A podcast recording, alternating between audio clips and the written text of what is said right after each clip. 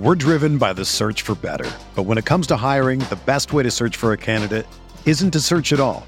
Don't search match with Indeed. Indeed is your matching and hiring platform with over 350 million global monthly visitors, according to Indeed data, and a matching engine that helps you find quality candidates fast. Ditch the busy work. Use Indeed for scheduling, screening, and messaging so you can connect with candidates faster. Leveraging over 140 million qualifications and preferences every day, Indeed's matching engine is constantly learning from your preferences, so the more you use Indeed, the better it gets.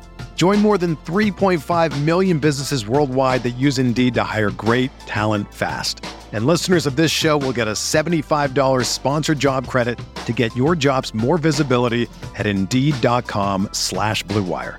Just go to Indeed.com slash BlueWire right now and support our show by saying that you heard about Indeed on this podcast.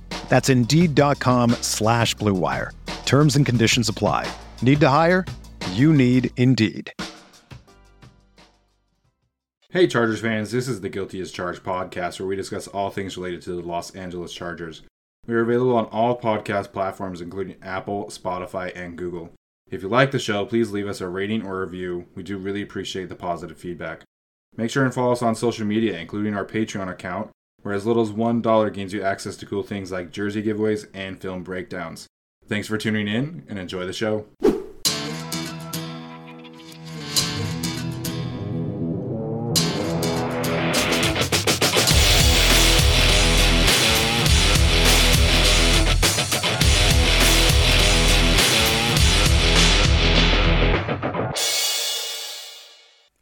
Hey, what's up, everybody? Welcome into the Guilty as Charged podcast presented by the Blue Wire Podcast Network.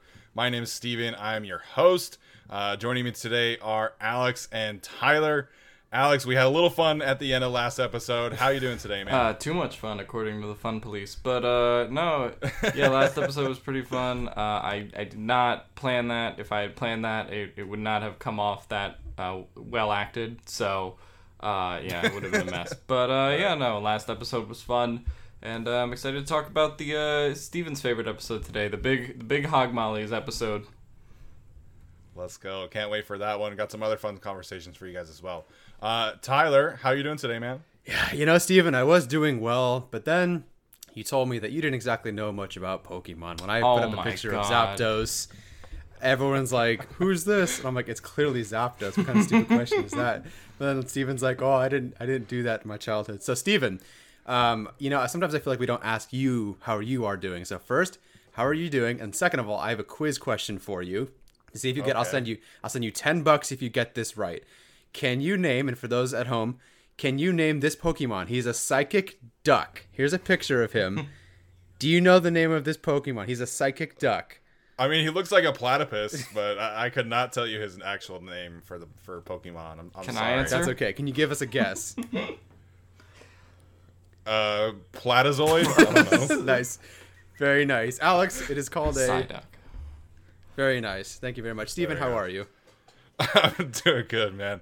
Yeah, not not much Pokemon in my childhood. It was it was all about you know the, the Marvel cartoons, Cartoon Network, Fair enough. all that good stuff, and, and of course football and basketball and everything like that. So, uh, my brother is a big Pokemon guy, loves playing Pokemon Go, but I have no idea whatever he's talking about whenever he talks about it. But Okay. uh, it's all I mean, good. the two So, Asians know We'll have Pokemon some fun. is. Come on. yeah, of course. Obviously. I know. So no shade. Obviously, you know everybody can do can have their own things, right? So Pokemon is not one of mine. Um, gonna have some fun conversations today. We're gonna talk about Daniel Popper's list of the 20 most important Chargers. We're also gonna talk about Joey Bosa uh, coming up in the ESPN's annual executive edge rusher rankings. They haven't gotten much further than defensive tackle and edge rusher, I think, unless Jeremy Fowler posted another one today. Uh, so we'll talk about that. And then we're going to continue our deep dive on these Chargers position groups. And like Alex said, we will be talking about the offensive line. So I am very excited about that. But like I always say, I'm always very excited to talk about football, talk about the Chargers. Um, and let's start with Daniel Popper's list. So we're going to go down from 20 to all the way to one. And as he clarified, this is not the best players on the roster. Of course. Um, in his in his article, he, he used the clarification of Sam Tevi. Last year, he had Sam Tevi, and I think number five, if I'm not mistaken, as the most important Charger. Obviously, Sam Tevi is not the fifth best, or was not the fifth best Charger. Uh, he was just saying from an importance standpoint and an impact standpoint. So uh, from 20 to 15, he has at number 20 receiver Michael Williams, 19 linebacker Kenneth Murray, 18 corner Asante Samuel Jr., 17 Uchenna Nwosu, 16 Matt Feiler. So we'll talk about those five first. Again, Mike Williams, Kenneth Murray, Asante Samuel Jr., Uchenna Nwosu, and Matt Feiler. So Tyler, we'll start with you. What stands out to you about this initial five that Daniel Popper wrote down in terms of importance and significance to the Charger season? Yeah, there's a couple on here I would definitely put over someone that we're going to talk about in just a bit. Uh, Mike Williams being at 20 is kind of fine, even though you know Mike Mike Thomas would not be the 20th ranked player and most important player on the Saints, but Yeah. here we are with Mike Williams at 20, supposedly the ex receiver. Kenneth Murray is interesting. I think he's a little bit low. Um, I wouldn't. Again, we'll talk about another player in a bit. Um, I guess I could see that like okay, Tranquill is the starter, and then I guess technically, you know, like he's, he's he's always going to be on the field even in passing situations. And I guess if Murray goes down, I suppose you can just throw in Kyzir White or you know just not have linebackers on the field. So I suppose, especially in the Staley scheme, you know Murray being low, I, mean, I guess kind of makes sense, but I still disagree because there are other guys on this list that I would put uh, behind Murray, and I put Murray ahead of them. And then Wosu not being as important, like he has to work. He has to work. He I don't know if he's you know top ten, but at 17th I don't think so. If he doesn't work, they have Chris Rumpf and Kyler Fackrell, and the defense is going to suffer quite a bit without Nwosu doing well this season. So you know, is he like super important to the team? Not necessarily, and there are a lot of important players on this team, but Nwosu being Right. at 17 is a little bit too low for me. Alex, what do you what stands out to you here? Uh, I think Asante Samuel Jr. should actually be a little bit higher, um, just based on the fact that he's probably going to have to be the outside corner from day one uh, as, as CB2. You know, maybe they'll you know try to do some stuff with him at safety and some other positions, but I think that that's kind of crucial because if he goes down, then you know you have to put Chris Harris at CB2, which he doesn't want to play, or you have to put Brandon Facyson there, which isn't the worst thing in the world, but I do think people are expecting big things from Asante Samuel, and it's kind of what we talked about last episode. Cornerback to me just uh, is one of the thinner positions on this team, so I would I would like to see Asante Samuel a little bit higher, but that ultimately does kind of depend on how he plays. And I guess you can make the argument that they do have enough veterans in the cornerback room to make that kind of work if he does go down. But Mike Williams at 20, I think the thing with that is the Chargers are pretty deep at receiver, actually, right? Like they do Yeah, have totally. guys that can step up. I don't think that's as much of a referendum on Mike Williams as much as like it is just they have a bunch of receivers that can you know work there. Um, you know, this was kind of people mentioned like you know N'Keal Harry and should the Chargers give up a pick for him? It's like he would be wide receiver six on this team. like, what's the point? You know, you have Tyron Johnson, you have Jalen Guyton who can do work, and you just drafted Josh Palmer, right? So not you know. pre- Presumably, if Mike Williams were to go down, you do have Tyron Johnson and Josh Palmer that can step up. So I understand Mike Williams Right. at 20. I think the Saints are a little bit thinner receiver than than a team like the Chargers is in in terms of the all around unit. Um, but yeah, no, I, I think the first five are generally fine, but it, it kind of depends on how you think of the positions. Uh, Uchenna Nwosu may not be the most important individual player, but like Tyler said, because of who he has behind him in Fackrell and Rumpf, particularly Rumpf, if one of those guys has to come in and be, you know, a starter and have those starting level snaps, that could be problematic pretty quick, uh, pretty quickly. Yeah, I don't I don't disagree about Mike Williams being 20th. Um, you know, like Alex was saying and like I've said before, to me, the the position group that I feel best about in terms of the depth is the receiver room because, you know, like Alex highlighted, you've got Johnson, you've got Guyton, you've got Palmer, maybe Joe Reed takes a step forward. And honestly, like Austin Ekeler is essentially another receiver. So, you know, if Mike Williams or Keenan Allen miss some games, like I'm I'm okay with the receiver room. Um, some of the other rooms that we've talked about, not so much, but um, I I agree. The first name that I saw here that I was like, wow, really like this low was Uchenna Nwosu because Kenneth Murray, I kind of get you know the justification of, of him being this low because of Drew Tranquill. Um, one of those two had to be in the top twelve in my opinion, and Yeah. Uchenna Nwosu, I think, should be in the top 10 because when you're talking about the ceiling of this defense, right? Like so much of that hinges upon Joey Bosa playing at an elite level, right? And rightfully so. He's in the top. Let me make sure.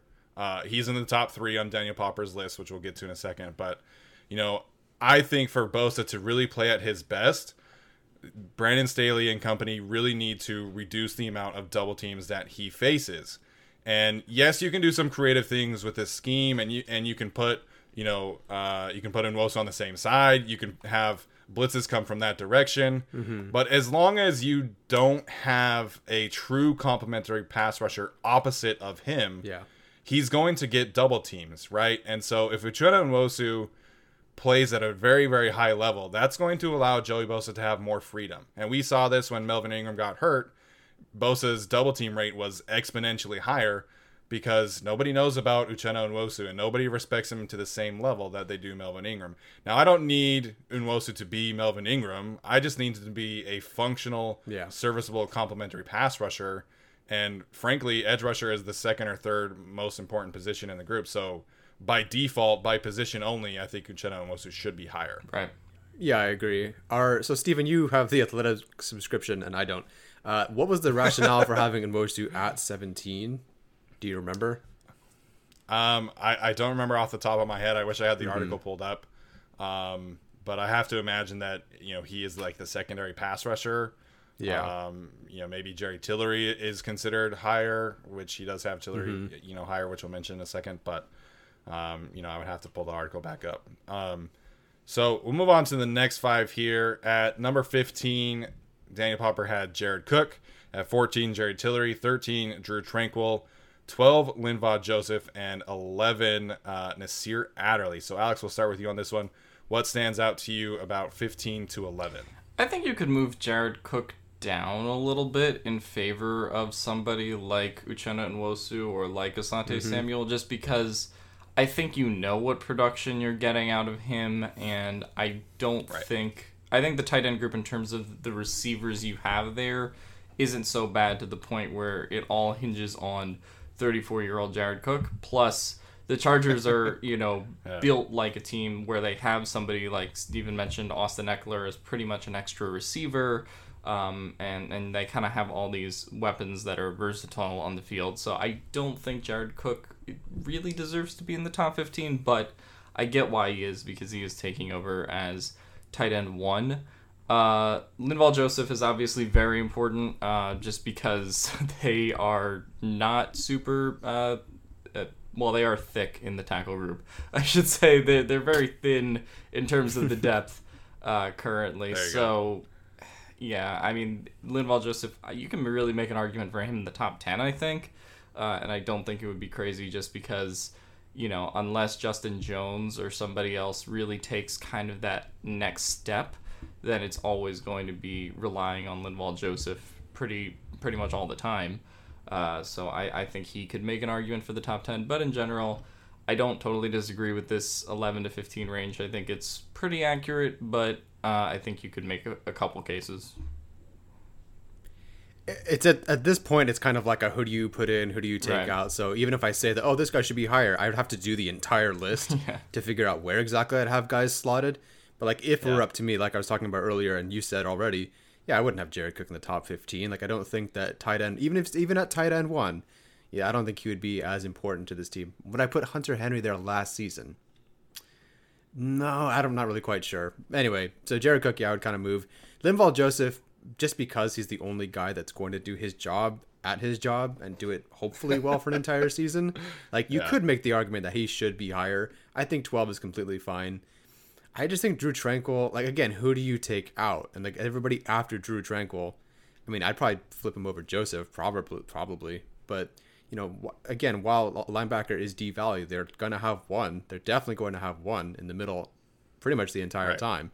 And so, you know, as an every down linebacker, and I, I just I don't know, 13, especially because you have Murray already at 19. So not having either of those linebackers in the top 12, I think is a little surprising. But like, not a bunch of huge movements. But the only one, like you said, that I would really move out of this would be Jared Cook. I, w- I would also just add that with the Hunter Henry question, you know, Hunter Henry Mm-hmm. had more pass blocking responsibility last year, and also Good point. going into last season, we didn't really know what Donald Parham was and what Stephen Anderson were. Mm-hmm. Uh, so, like to me, that is probably why, if I had to say, I would probably rank Hunter Henry a little bit higher than somebody like Jared Cook.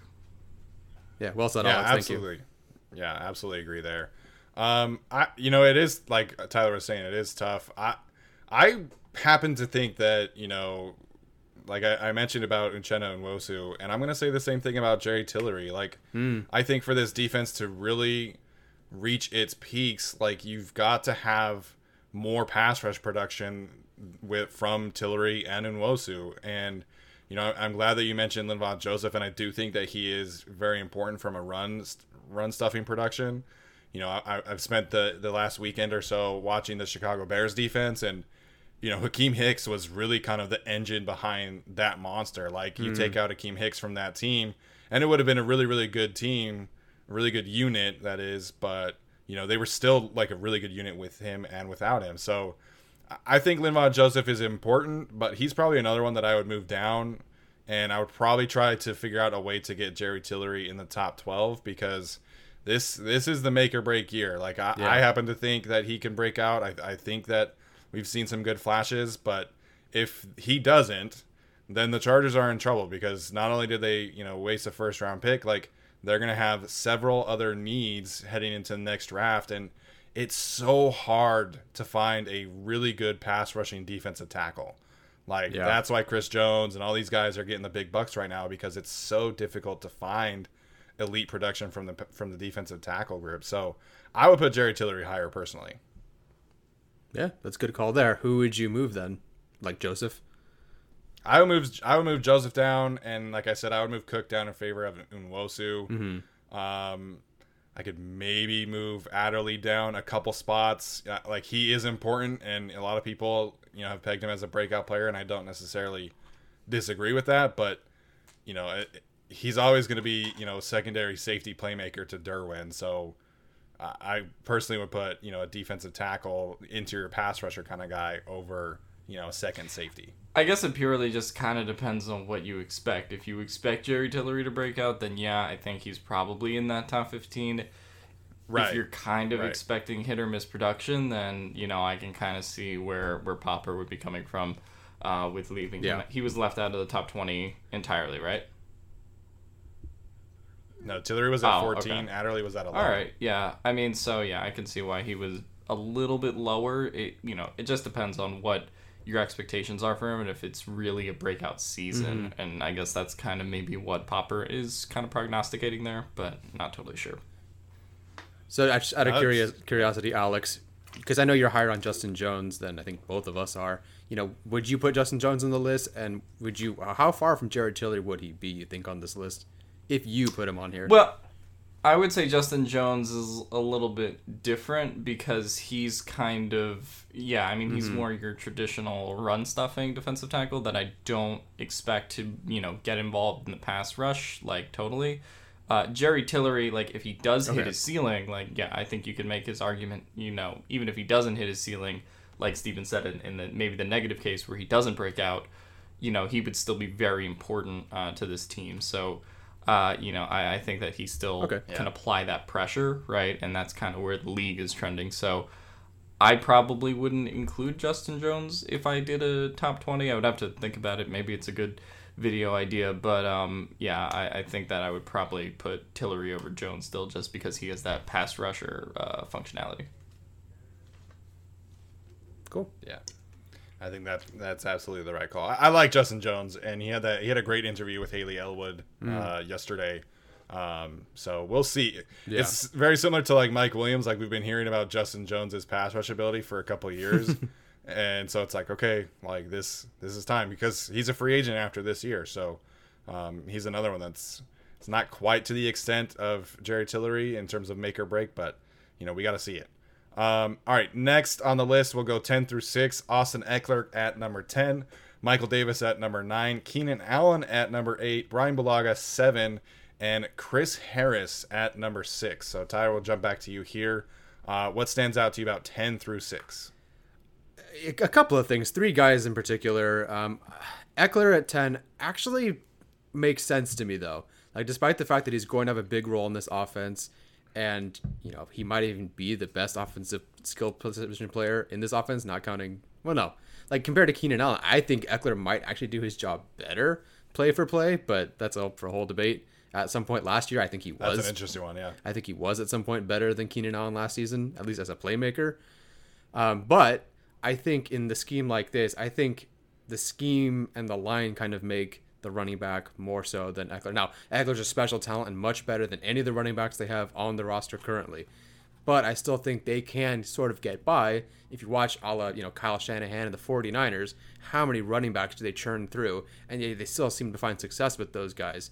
And so while I think Ekeler definitely makes the offense that much better and so much better as a running back and a receiver, I do think if expectations should be met by these other running backs that they have brought in, that I don't think he's as necessary. Um, Chris Harris is a little bit high for me here. On the one hand, I understand that like you want the veteran presence, and if anybody knows how to use him, it's probably Brandon Staley and Renaldo Hill. I think they understand what to do with him, how to use him, and whatnot. But like having him over Keenan Allen, I think is is yeah. a little bit crazy. Now, like we talked about earlier, we love the receiving room. And granted, Keenan Allen went down or was hurt or whatever, and Justin Herbert had a great finish to the season without Keenan Allen. But, you know, I don't think that Herbert's progression so early in the season happens without Keenan Allen. And I don't think that, that the season is even as, as close to as it was for Herbert without Keenan Allen. Whereas Harris went down and, like, yeah, like they missed him. And of course, the defense would be better when Harris is better and he's healthy. But, like, him at six is, is just way yeah. too high for me. And I wouldn't have Harris over Davis. Like it's not like right. if Harris goes down, you know, you could slide Asante Samuel Jr. in the slot, put Facyson on the outside, and I think you'd be okay. Like Davis goes down, you put Facyson on the outside, and then it's like I, I don't know. To me, you have like I Harris is too high for me.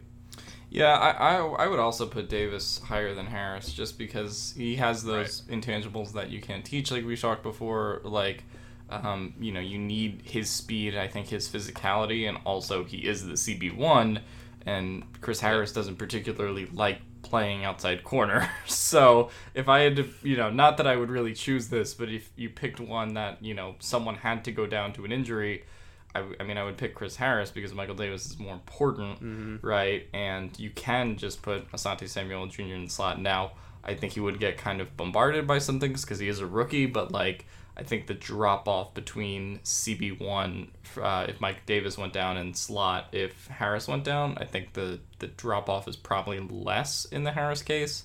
Right. Um, I think you could actually make the argument that Austin Ekeler is more important than Keenan Allen, uh, like like Tyler said, just from the standpoint that their offense last year when he went down looked bad, and I mean like you know, we can have expectations yeah. for this running back room. I hope Joshua Kelley has a bounce back year. I hope Justin Jackson stays healthy.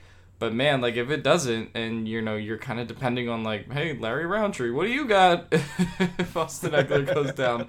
Like I think things could get problematic pretty fast. Uh, so yeah, I mean, and what Austin Ekeler just offers you in the passing game as a whole just being more not even like necessarily a productive receiver, but just being a body on the field that the defense has to worry about. I think you can make the argument that he should be a little bit higher than Keenan Allen, so that's probably what I would say. But I mean, Keenan Allen is wide receiver one, and the Chargers would be boned if he did go down.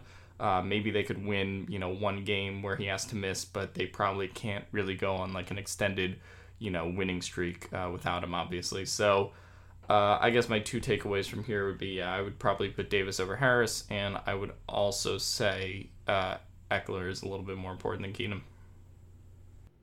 Yeah, you know, if I had to pick someone that I would probably have take and have the biggest fall from this list, it would be Chris Harris because, you know, if there's a position that you can, you know, in terms of the secondary, if there's a position from the secondary that you can like scheme around, it's the slot corner because you can, like you guys say, you can put Asante Samuel Jr. there. You can put Derwin James there. You can put Mark Webb there. You can put Alohi Gilman there. You can put Drew Tranquill out in slot more often. So, you know, there there are different things that you can do with the slot, and you can always have a safety over the top. Like, you know, this two high safety shell is going to make things so much easier for the middle of the defense because they're always going to have help.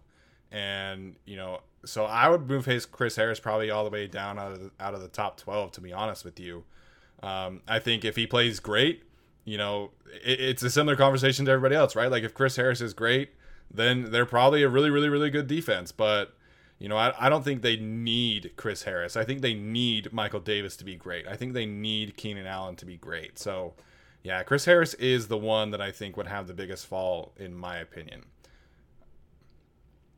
All right, so let's round it out here. Uh, the top five, according to Daniel Popper, most important Chargers. Uh, Rashawn Slater at number five, Corey Linsley at number four, Joey Bosa at number three, Derwin James at two, and of course Justin Herbert at number one. So, uh, Alex, we'll finish it off with this segment here. What stands out to you, Boo, about the top five? Uh, nothing I can really argue about. I mean, you really have the three most crucial uh, pieces on the offensive line. Um, in you know Slater and Linsley. It was who was the third offensive line? Oh no, sorry, Bosa was yeah in there too. so I mean, you really have the two most important offensive line additions that are supposed to be upgrades, um, and I think they will be. Plus, you have clearly the most important edge player, considering the you know we've talked to death about the depth there, and uh, so Joey Bosa has to stay healthy, and the same is true with Derwin James. Like, um, and I, I I totally understand putting Derwin James over Bosa because Derwin James just has that impact at all three levels of the defense, um, and I don't think that's something that anyone else on the Chargers can really say up to this point. Uh, you know, pending kind of the Staley usage of linebackers, maybe, but yeah, I mean, it's really uh, Derwin at number two. Uh, I think is pretty clear. I think you can make an argument for Slater or Linsley over him but to me, I, I would have to put Derwin number two just because of the last two years of how this defense has looked with him on the field and off the field. I mean, it's been pretty yeah. brutal to see. Uh, not much I can really argue here. Obviously, Justin Herbert is number one because he's the quarterback. Um, but yeah, I, I think you could argue like production things uh, in terms of like what is Justin Herbert's production and, you know, is it markedly worse or better than last year? But you know, at the end of the day, he's the quarterback, and that's the most important position in football. So. Yeah, I mean, not a lot to argue here. It's great to see a rookie in here. There's a lot of, of course, pressure on him, of course, as a first round pick, but he's up to the task and he's an important player and he has to be yeah. a very important player very early on. And plus, if he pans out, you know, that helps them in free agency for years to come, not having to spend money on their offensive tackle. And then if he pans out in the zone scheme that they want, they can run that scheme and, and let Herbert do whatever, those keepers, whatever they want to do in the play action pass, everything they need to do in their offense. So, yeah, I'm happy to see Slater here. Otherwise, I don't really have much to say. Like, Bosa versus Derwin, I guess is an argument, but it's, you know, you can go either way for that one. It, it makes sense to me to have Derwin at two. I'd put Bosa at two, be fine, whatever. So, not much to say here. Yeah, I think this top five is, is exactly how I would have it. Mm-hmm. Um, and I think the top four here are the top four. Like, I don't think yeah. anybody below this list could jump Corey Linsley, Bosa, Derwin, or, or Justin no. Herbert. I could maybe see an argument for Keenan or Austin Ekeler over Rashawn Slater. Um, okay. I personally, you know, I wouldn't have that have it that way. Um, but you know, this uh, this team is going to go as this top four goes, in my opinion, and all four of these players have the potential to really, you know, put out elite seasons at their positions. And we'll talk about Joey Bosa, you know, here in a second a little bit more, but you know, for this team to obviously reach its potential, these four players have to stay healthy and they have to produce at an elite level. So, you know, we talked about with Robert Mays with the range of outcomes for this team mm-hmm. being so, you know, drastic. And it's because Joey Bosa, Derwin James, and, you know, players that have been the most important players on the team haven't been able to stay healthy. So, um, if Derwin and, and Joey are, are able to stay, you know, healthy for even just 14 games each, like that's going to be a huge thing because they've only played like seven games together. So, um, yeah, I, I totally agree with this top five. Um, that's exactly how I would have it as well. Nice. All right, so let's talk about uh, Joey Bosa, the league's highest paid edge rusher. Um, obviously, popped up on the ESPN article written by Jeremy Fowler, uh, ranking the edge best edge rushers in the league according to NFL execs. Uh, obviously, he did not specify who, but he said executives and coaches were surveyed. Um, and Joey Bosa was listed at third overall, although some idiot ranked him the 10th best edge rusher, which whoever that is deserves to be fired like right now. Um, but TJ Watt was ahead of him, as well as Myles Garrett had the number one ranking. So, Tyler, what do you make of that ranking for Joey Bosa as the third best edge rusher in the league? I mean, that sounds about right. Like, it's not too egregious. Now, I like, I legitimately think that he is, when healthy, all just considering the numbers and everything and all the metrics, I think he's the best edge rusher in the league. He's number one in pass rush productivity and the only yep. guy with double digits, and he's second in run stop percentage. Like, he's basically the number one in, in two different levels as a pass rusher and as a run defender, and the motor that he has. I truly think he is the best edge rusher in the league. But he can't stay healthy. So that's the only reason I would have anybody else over him right. because I'm, I do not know exactly how many games they've played, but I'm sure TJ Watt and Myles Garrett have been more available. And I know Garrett's pretty close. Watt's kind of the guy that I sort of have it like I would take him behind Bosa. Um, like yeah, the production is definitely there, and there's no taking away from what he's done. But at the same time, his double team rate is far lower than most of the guys, yeah. you know, uh, the the elite pass rushers on the list. So I forget what it was. At some point last season, you know, T.J. Watt was like behind Brian Burns. No offense to Brian Burns, but he was behind Brian Burns in, in, in double team rate, whereas Bosa was like on the other side with Aaron Donald. Not that Aaron Donald's yeah. an edge rusher. By the way, I take exception to whoever put Aaron Donald as like the top eight like interior defensive lineman. Like I don't understand. Even if your job is just to like, if you suck, you hate watching football, but you just look at numbers. Like, how do you put Joey Bosa eighth or tenth, tenth yeah. or whatever it was? Like, how? Someone like, had how, even 10, if, yeah. if you do nothing but look at PFF grades and stats and everything, how is Joey Bosa not in the top five? It blows my mind. But either way, Bosa at three is fine. If he stays healthy, he's the number one guy in my opinion. I mean, even if you looked at like just a picture of Aaron Donald, I feel like he should still be the number one defensive tackle. Um, but um, so yeah, I I think that you could really debate the Bosa Watt thing. Mm-hmm. I would probably put Garrett at number one and then Bosa at number two, but I I, I think it's pretty close either way. Sure. I think a lot of GMs and execs do look at like, hey, look, it's a what have you done for me lately league, and Bosa's unfortunately mm-hmm. missed games um, in the last three years, so you know that might that's hampering his total stack uh, sacks numbers and all that. So, uh, but I do think when healthy, I mean his pass rush win rate uh, was second to. So I mean he is that kind of a force. Mm-hmm. Yeah. Uh, and he's a very good run defender, right? Like those, that's the two things you could say about him. Uh, and so I think he deserves to be at number two, number three. You could put him really, I think, anywhere in the top five if you wanted to put him a little bit lower. But number ten, that's that's yeah, that's pretty egregious. Jeez. It, it was like mind blowing to because I, I scrolled like just through the rankings and like what you know what people were saying about it and then I was like oh like let's I didn't notice after like six or seven players that they had like the highest ranking and lowest ranking. I was like, oh, I wonder where Bosa's lowest ranking is, and I was like, ten? Are we serious? Ten? Like, I could I could think Bosa's range, you know, is probably two to six. I think six is probably the lowest that I could be like, okay, I can understand that. Like, I can understand people still ranking Von Miller ahead of him or Khalil Mack or you know maybe his brother, I guess, but you know, I think if you get to a certain point, it's like that that that doesn't make sense to me. Like, you know, I think Chase Young can get there. Like Chase Young has an incredibly high ceiling, but he he had some really you know rookie moments last year, and so you know if that's someone that ranked ahead of Joey Bosa, I would take an issue with that. Um, so I think two to six is probably like the best kind of range of outcomes.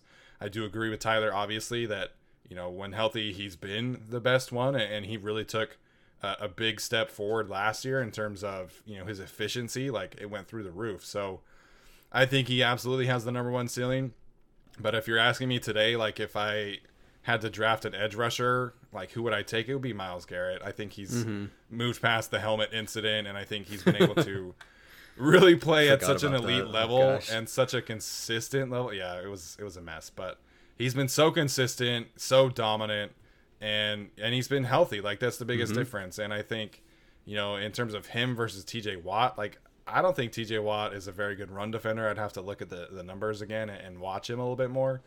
But that Pittsburgh defensive line, man, like they got five dudes up front, and so TJ never he never has to face a double team. He never has to worry about chip blocks because teams don't have a choice. Like you you got to have you know one on one blocking across the board against the Steelers. We'll see how that changes without Bud Dupree. But I, I would also have TJ Watt lower on this list.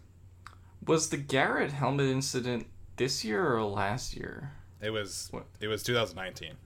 Oh my god, I've lost complete track of time and my life is a mess. Um, yeah, I, I, I couldn't remember when that was. Yeah, it's all good. All right, guys. Any other thoughts on uh, Joey Bosa's ranking here before we uh, finish up with the offensive line discussion? Nope, let's do it. Awesome. Sounds good. So, um, I, I think when it comes to this offensive line, I- think Daniel Popper wrote about it. Um, you know, talking about the rebuild that Tom Telesco has gone, um, and that they've undergone this this season. Should I shall I say? And I think he pointed out something that is really important that the depth of this offensive line is going to take a year or two years to really take shape because I, I think that's the biggest thing. We all know that someone's going to get injured. You know, an offensive line in the NFL rarely stays healthy across all five spots. You know, even the Tampa Bay Buccaneers, who had pretty good luck, injury luck last year, you know, they had um, Ali Marpet miss four or five games. Ryan Jensen missed a few games. So, an offensive line injury is going to happen at some point. We just have to hope that it happens along the interior and not at one of the tackle spots because, uh, you know, I feel pretty good about Scott Quessenberry and Brenden Jaimes kind of stepping in from the interior standpoint. Um, so I guess the biggest question here for the offensive line is can Bryan Bulaga play more than 12, 13 games? And if not, you know, how terrible is that going to be again for Trey Pipkins or Storm Norton or whatever the backup can backup plan is?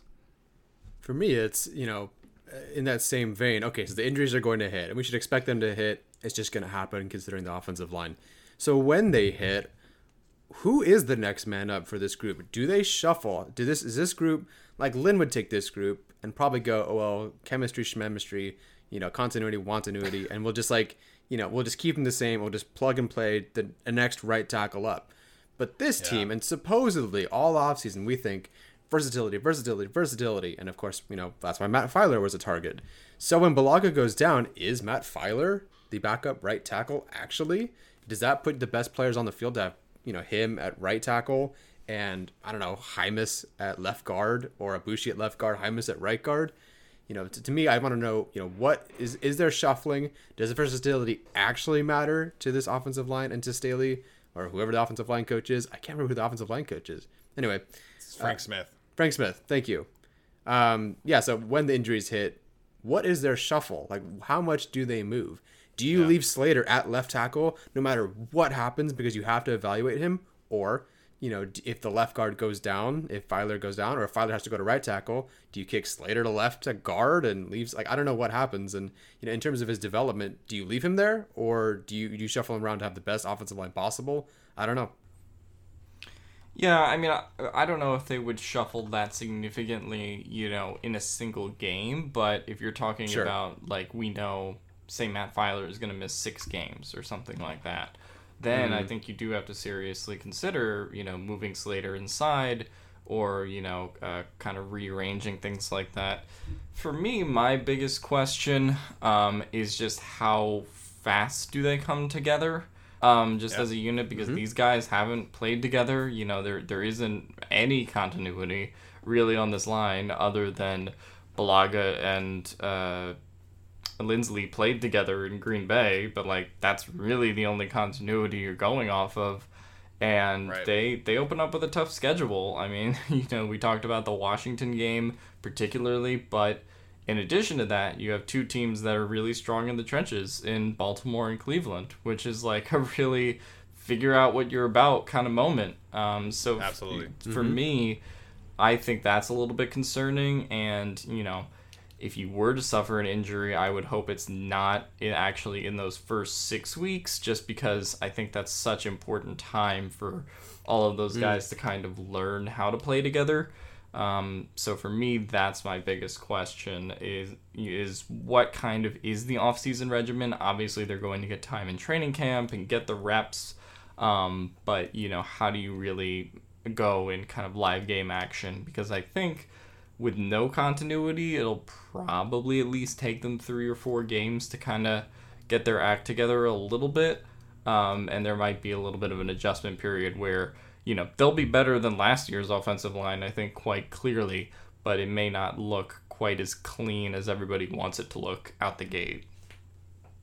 Yeah, that's always been such an interesting thing to me because, like, as an offensive lineman, like, you're always told, like, okay, you got to communicate, you got to have chemistry. Like, it's drilled in us from, you know, middle school that you have to have good chemistry with the two men, in this case, next to you, right? And, and so this is going to be like the ultimate test, right? Because we've always heard you have to have continuity, you have to have chemistry but if the Chargers offensive line comes out the gate and they play a great game against Washington, well then that whole that's a myth. Like that's that idea is done for and we'll never talk about it again. So that is a very interesting one as it pertains to the depth. Like from the outside looking in, I, I think that Scott Quessenberry should be the first in first lineman off like off the bench. Injury strikes, I think Scott Quessenberry should be that guy. And, you know, he never really got to prove that he could play guard, and I think he should be able to have that opportunity. So, in my opinion, if Bryan Bulaga misses games, I'm kicking Matt Feiler out to right tackle, and I'm playing Scott Quessenberry at guard. Like, that would be my plan. Now, you know, is there could there potentially be pressure to see what Trey Pipkins can do again, or are you cutting Trey Pipkins in favor of Storm Norton? Like, what's the plan there? I think if you're in a specific game like Bryan Bulaga goes down in the first quarter, you're probably just putting in his backup right away. The next game during practice, then you can make some changes. So, like I said, I, I think Scott Quessenberry should be the first lineman off the off the bench. I think he is the the best backup. Um, I'd be obviously I'd be thrilled to see what they have in Brenden Jaimes. You know, if he could play guard or, or right tackle, but you know, I, I think he could. I think he probably is the third. I think I would probably go Quessenberry one, Pipkins two. I know everybody kind of hates Pipkins, but the Chargers frankly just need to see what they have in him and if he's able to play at a high level or not finally in year three. So in terms of the backups, I would say Quessenberry one, Pipkins two, Jaimes three. All right, I got a question for the offensive lineman here. So first, I got to start with a stupid question. stupid question, I think, is okay. So you talk about the Saints and them having a sixth offensive lineman that generally was an offensive tackle, right? They didn't throw like yeah. a Scott Quessenberry guard in there and then just make it. Okay, just dumb question. Had to ask. Yeah. Okay. okay. Who is the best shot of being that guy on this team then, the sixth offensive tackle? And do you think the Chargers would even run that, considering their personnel, or just screw it because that's that's just a bad group? I think it's smart to run, you know, a six offensive lineman out there, you know, four, five, six snaps a game. Sure. I mean, you're getting a better blocker out there. Like you know, Trey Pipkins struggles as a tackle, but he's unequivocally a better blocker than any of the tight ends. So I think it makes sense to do it on occasion, right? It obviously limits you, like you you're not taking Trey Pipkins and and having him run a flat route or run a seam route on play action. So I think it limits you, but I think it keeps I think it keeps your your play snap. I, I think it keeps the play call sheet you know open. I think it allows you to get another player out there and you know, it gets these players more game reps. So it's it's tough for me to say like what's you know what's the kind of goal here because you know if your goal is to take that six offensive lineman and like pull him across the field or like work up to the second level, then I'm taking Scott Quessenberry. If you're just gonna have him like kind of set the edge, then yeah, I would bring Trey Pipkins in. So maybe we see both. I, I guess I wouldn't be surprised if we see both out there. Yeah, uh, another question that I think I have is in terms of this Slater, I don't want to call it an experiment because he did ultimately play left tackle, uh, you know, in all of his years at uh, Northwestern. But if he does, let's say he doesn't, you know, quite work out to the extent that they want in the first six to eight games, do they consider a guard move mid-season or is that something maybe they consider in the off season that's that's a question that i kind of have um, regarding that and we, we did talk about his importance in the last segment mm-hmm. and i mm-hmm. do expect him ultimately to play all 16 games at left tackle um, but i do 17. think 17 oh my god. I hate I hate this schedule, Jesus. Um. Anyway, but I I think uh, I, yeah, so that's the question for me is if mid-season it's not looking so hot, do they, you know, give it time to develop or, you know, do they consider a change?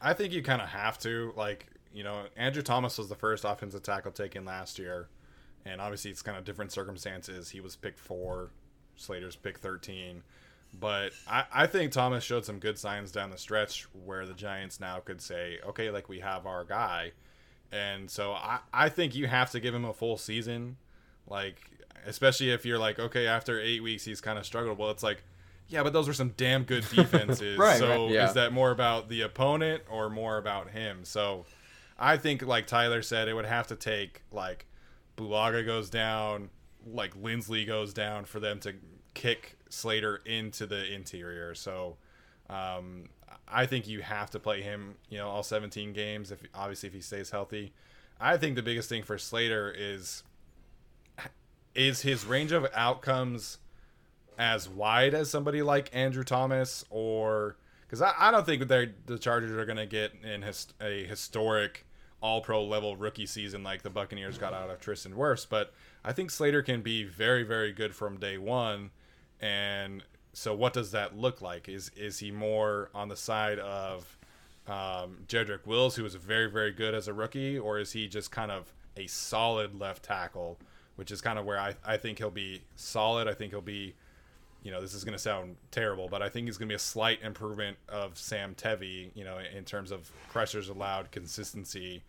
But I'm not expecting him to come in and be Tristan Wirfs right away. I think that's that's an unfair expectation, in my opinion. Well, Steven, thank you for helping us set the record for most dislikes on a video. Can't wait for uh, the, the comment on, and I'm sure people will be super measured about that one. Well, so if, if you're talking slight improvement over Sam Tevi, we're you know th- plus five points on the PFF grade, so you could just bump him up to like from sixty to sixty-five, well, maybe. I Uh, don't know.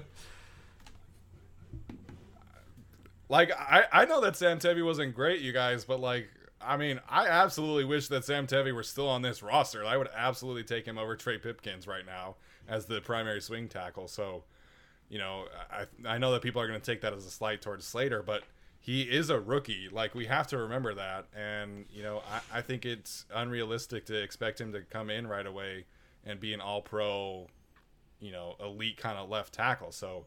I think it's going to take him a little bit. Like we talked about, they have some damn good defenses that they have to play, and you know it's going to take a little bit for him to you know come in. And we also have to remember that he did not play football last year.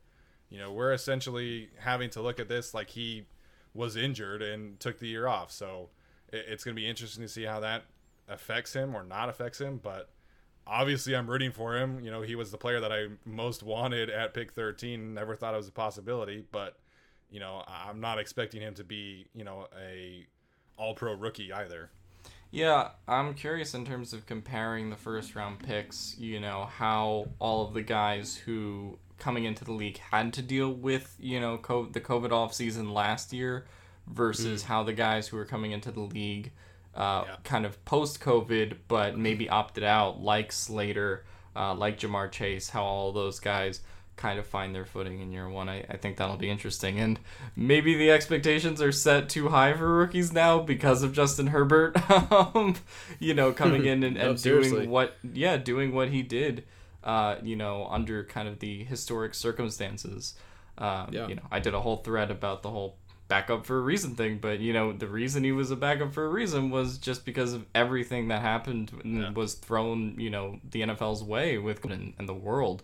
Uh, so you know, I think that that's uh, going to be an interesting thing. So we'll say he's a rookie left tackle for a reason. Great. So we've got Rashawn Slater is hopefully marginally better than Sam Tevi, and Alex. He'll be better than Sam Anthony Lynn.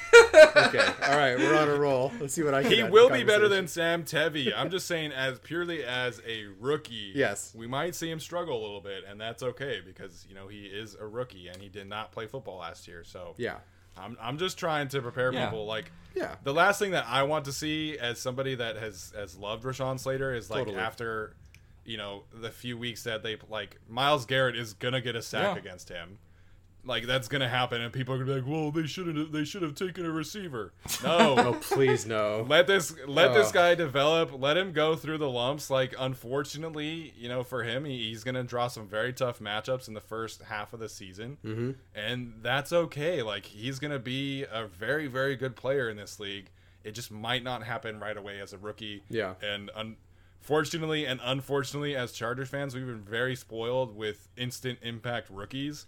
Um, Yeah. But that should not be the expectation every single year for the Chargers' first round pick, in my opinion. Totally. And all he has to do is be a little bit better than DJ Fluker, who in his first three years, granted one of them as a guard, gave up 127 pressures and had 29 penalties. You mean his first three seasons? Yes. Okay. Not the first year. Oh, hell no. It wasn't that bad. 29 penalties in one year. No, that's Jerry I was Tillery. like- Okay. yeah, that's the thing. Unfortunately, we either get historically great or historically bad. Um, just be in the middle, please, Rashawn Slater. yeah. Yeah, and I, I think that's totally fair just to say, you know, hey, look, he's going to have to play Chase Young, he's going to have to play Myles Garrett, and he's going to take his lumps, right? And at at some point later in the season, TJ Watt, uh, if you get kind of that far down the road, right? So there's just a lot of guys that he's going to have to play and pretty good defensive lines throughout the schedule. There's not really a defensive line that sticks out to me as like being super weak and just being something Slater can, you know, devour on his own. Like they're all at least decent. Um, and so then you get those big, you know, kind of primetime matchups, you know, like we talk about with Chase Young um, and Garrett and Watt and all those guys. So I think that is a little bit, you know, concerning uh, for Slater for sure.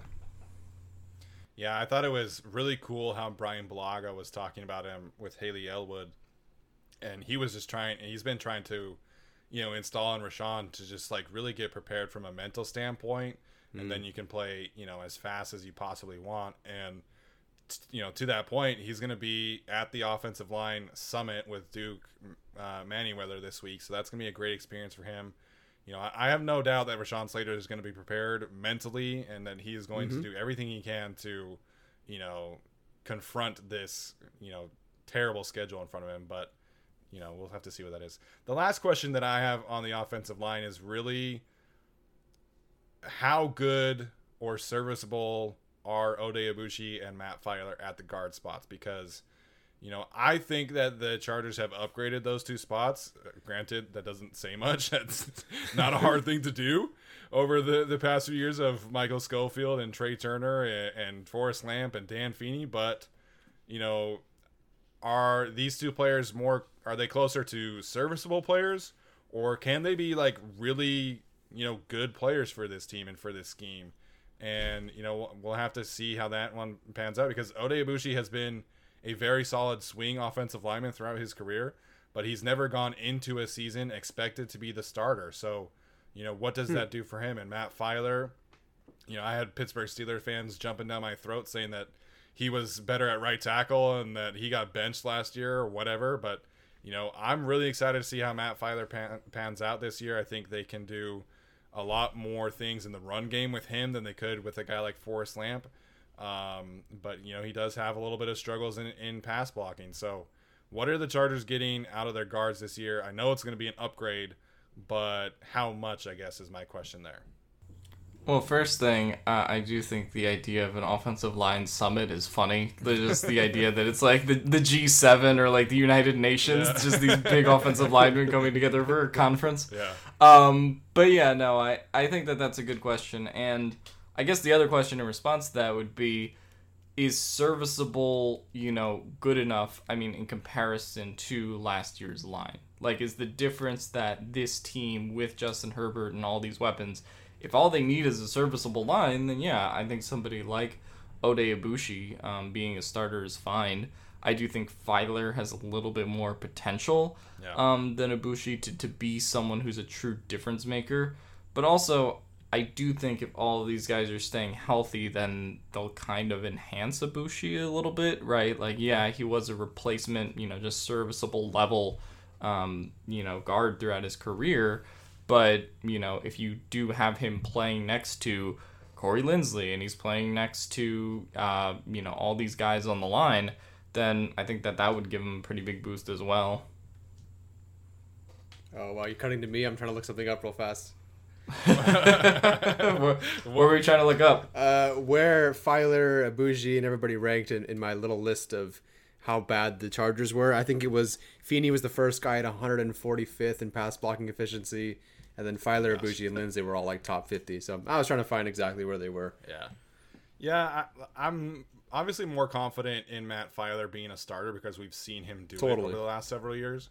Um, Oday Aboushi, that you know, they've said that he's gonna have to earn his spot, but I'd be pretty surprised if he's not a starter. Yeah. like it's it's like quotations, like there's a competition there. Um, so I, I fully expect Aboushi to be the starting right guard. Um, that's how it looked like at least in OTAs, um, barring a truly like crazy ascension from Brenden Jaimes in training camp. Like I do expect it to be Oday Aboushi. Yeah. Um, I'm just like, are we getting? Is it is it maybe a little bit of, you know, fool fools fools gold? Hello, can I speak? From last year, uh, or is he actually like a very solid player in this league? So, um, I guess that's the last question for me. Yeah, I mean, other than Jaimes, who even would be there to push him for that spot? Yeah, And like I don't, I I don't really think. Yeah, I guess Quessenberry was the other person that maybe you could think of as just you know if they want to move him to guard and have him be a starter. Um, but you know, I don't know if really Aboushi would be you know significantly worse than that. And then I think the Chargers have larger problems if that's the case. Right. Um, but yeah, so I, I really don't think there's anyone to push him unless, you know, like Steven said, Brenden Jaimes does take that leap. And maybe there is a possibility for that. You know, we talked about Justin Herbert not getting the chance to show his stuff in the preseason. Brenden Jaimes will get, you know, some preseason snaps uh, and he'll get a lot of those training camp reps. So, you know, if, if they see enough out of him, it's, it's certainly possible. Tyler, any other thoughts here? It's the offensive line. That's as far as I got. hey, well, this was this was more than I thought we would do. So I'm, I'm very pleased with that one. Nice. So, um, hopefully, you guys have enjoyed this episode. Um, we, as I said today on Twitter, we are doing a giveaway for uh, the first preseason game against the Rams. So that's gonna be the first, obviously, the first uh, game open to the public at SoFi Stadium. So we're really excited about that. Um, that giveaway is on Twitter only, so make sure and uh, go and retweet that pa- retweet that tweet. Uh, I'll make sure and pin that to our profile for the next couple weeks, and uh, hopefully we can get to 5,000 followers soon. As always, make sure and leave us a rating or review. Subscribe to our YouTube channel. Turn those notifications on. All those things really help us, and we will see you guys next time.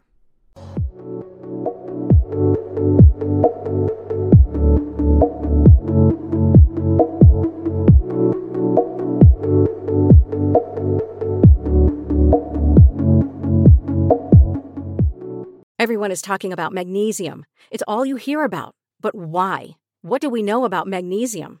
Well, magnesium is the number one mineral that 75% of Americans are deficient in. If you are a woman over 35, magnesium will help you rediscover balance, energy, and vitality. Magnesium supports more than 300 enzymatic reactions in your body, including those involved in hormonal balance. From functional medicine doctors to mental well being and female hormone experts, we all know that magnesium is the one mineral to improve all aspects of well being and health. But which one? Magnesium Breakthrough from Bioptimizers, the trusted choice recommended by leading experts with seven best absorbed forms of magnesium to ensure your body receives the support it needs for overall well being. Go to bioptimizers.com slash balance today and use code BALANCE10 for 10% off. Support your journey to wellness at B-I-O-P-T-I-M-I-Z-E-R-S dot com forward slash balance. Magnesium Breakthrough from Bioptimizers, your foundation to optimal health and vitality.